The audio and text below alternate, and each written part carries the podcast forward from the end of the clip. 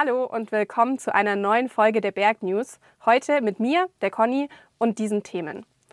Am vergangenen Wochenende gab es in einigen Alpenregionen recht viel Neuschnee. Wie der die Lawinen- und Tourenbedingungen verändert hat, erklärt Bergführer Benedikt Trübenbacher. Außerdem gibt es News zu euren DAV-Mitgliedsausweisen, ein neues Stück Naturpark im Allgäu und ein klares Bekenntnis der EU zur Natur.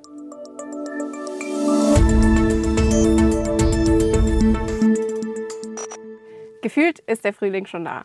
In der Sonne braucht man zum Teil schon keine Jacke mehr und die ersten Palmkatzel blühen schon gelb. Aber höher in den Bergen ist noch tiefer Winter und seit den letzten Schneefällen vom Wochenende gilt es auch nicht mehr nur fürs Hochgebirge.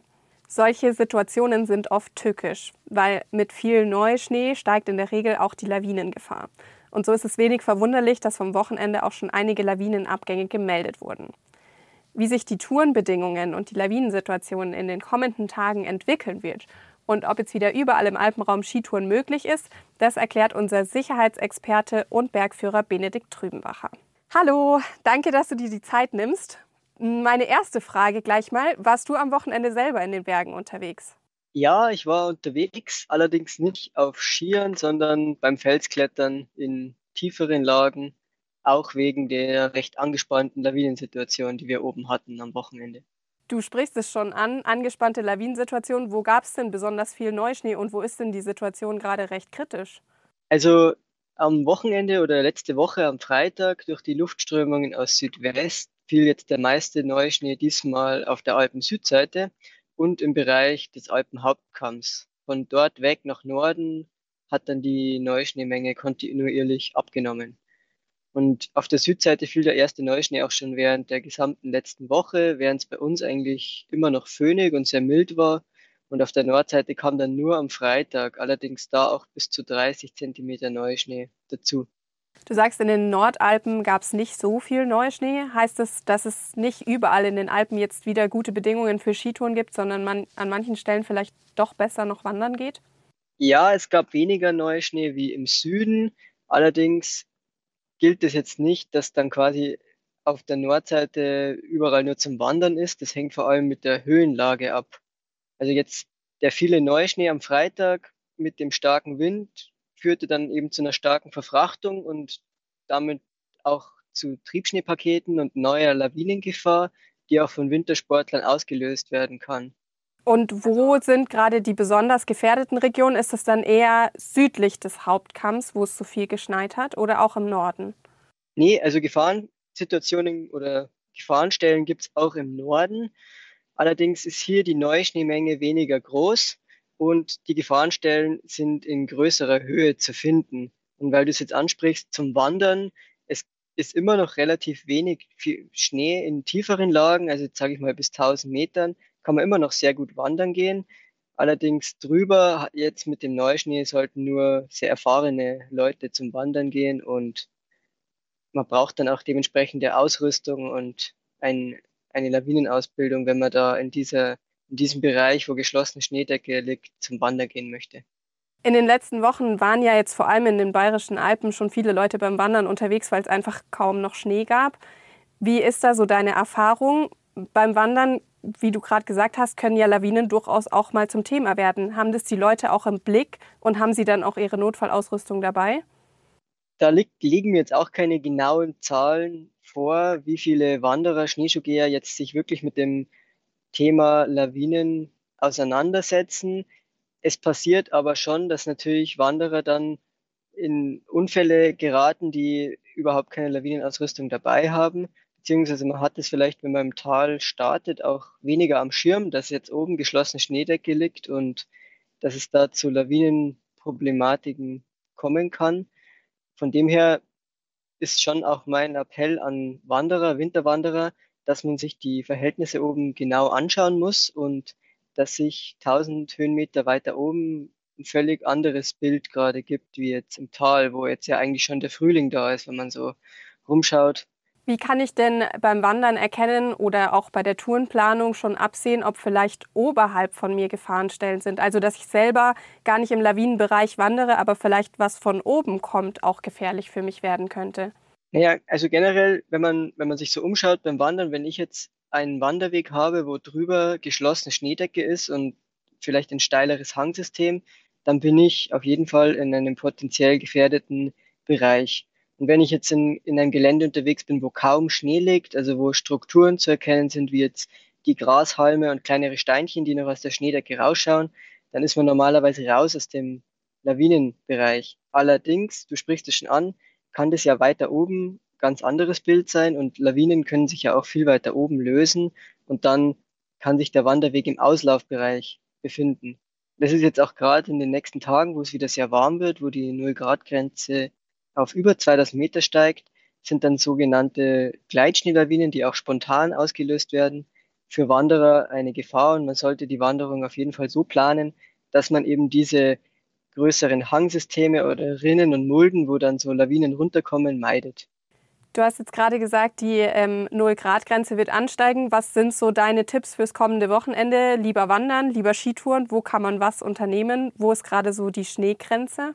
Zum Wandern wird es gegen Ende der Woche sicherlich gute Bedingungen unterhalb von 1000 Metern geben. Hier kann man, glaube ich, dann Donnerstag, Freitag auch schon den Frühling genießen, wenn die Wetterprognose stimmt. Und als letzten Tipp vielleicht mit der Wärme jetzt in Verbindung mit den klaren Nächten gegen Ende der Woche könnte man dann südseitig ganz gute Frühjahrsbedingungen oder Firnbedingungen als Skitourengeher, aber eher in den mittleren Lagen bekommen. Also in den hohen Lagen wird man das jetzt nicht schaffen bei den Temperaturen, das ist da schon aufführend. Und diese sind dann auch lawinentechnisch weniger kritisch zu beurteilen, wenn man sie entsprechend gut plant, solche Skitouren. Klingt gut. Und was sind deine Pläne fürs Wochenende? Wieder klettern oder doch wieder auf die Ski? Na, ich bin tatsächlich auf die Ski dieses Wochenende, allerdings auf der Alpen-Südseite in Osttirol. Sehr schön. Viel Spaß und vielen Dank für deine Zeit. Danke. Wenn ihr auch gerne in den Bergen unterwegs seid, aber euch Gleitschnee, Triebschnee und so überhaupt nicht sagen, dann hört am besten mal in die aktuelle Folge des Berg-Podcasts rein. Da erfahrt ihr nämlich alles Wissenswerte rund um Lawinen. Wenn ihr auch am Wochenende in den Bergen unterwegs seid, schadet es nicht, euren DAV-Mitgliedsausweis dabei zu haben. Der sollte eigentlich schon in euren Briefkästen angekommen sein und falls nicht, no worries, er kommt auf jeden Fall in den nächsten Tagen. Bis dahin oder auch sonst natürlich könnt ihr immer den digitalen Mitgliedsausweis nutzen.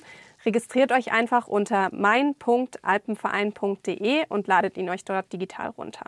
In dem Portal könnt ihr übrigens auch eure Daten ändern, zum Beispiel wenn ihr umzieht oder wenn ihr Panorama lieber digital lesen wollt. Zurück in die Berge. Genauer gesagt zum Gründen, dem Wächter des Allgäus. Der wurde vergangene Woche nämlich feierlich in den Naturpark Nagelflughette aufgenommen. Aber was ist so ein Naturpark überhaupt? Im Gegensatz zu einem Nationalpark ist ein Naturpark nämlich schon von menschlicher Nutzung geprägt. Es geht zwar darum, Arten- und Biotopvielfalt zu bewahren, aber auch darum, die Gebiete trotzdem oder besser gesagt gerade deshalb für nachhaltigen Tourismus attraktiv zu machen. Im Nationalpark schaut es anders aus. Da soll die Natur sich selbst überlassen werden und vor menschlichen Eingriffen geschützt werden. Wenn ihr mehr zu Naturparks, Nationalparken, Natura 2000 Gebieten und was es sonst noch alles gibt wissen wollt, wir haben euch da eine kleine Übersicht zusammengestellt und die verlinken wir euch in den Show Notes. Aber erstmal zurück zum Gründen. Hier waren vor ein paar Jahren umfassende Baumaßnahmen geplant. Es sollte eine Walderlebnisbahn gebaut werden, eine neue Lifttrasse und ein neues Parkhaus. Zu viele Eingriffe fanden wir und viele andere. Die Planungen wurden angepasst und es sollte zurückhaltender modernisiert werden. Gute Schritte in die richtige Richtung, aber es gab immer noch nicht von allen Seiten Zustimmung. Schon letztes Jahr wurden die Pläne zurückgezogen und könnten jetzt auch mit der Aufnahme in den Naturpark gar nicht mehr umgesetzt werden. Nachdem nachhaltiger Tourismus aber eben auch zu einem Naturpark dazugehört, werden jetzt Pläne geschmiedet für Konzepte zur Besuchslenkung und Landschaftspflege. Es wird zum Beispiel über Wegesanierungskonzepte gesprochen und über den Rückbau der stillgelegten Liftanlagen. Damit steht schönen Wanderungen und Skitouren am Gründen in Zukunft nichts entgegen. Und es gibt noch mehr gute Nachrichten für die Natur. Das EU-Parlament hat das Nature Restoration Law verabschiedet. Das verpflichtet die Länder, geschädigte Naturräume wiederherzustellen, also zum Beispiel Flüsse, Moore oder Wälder.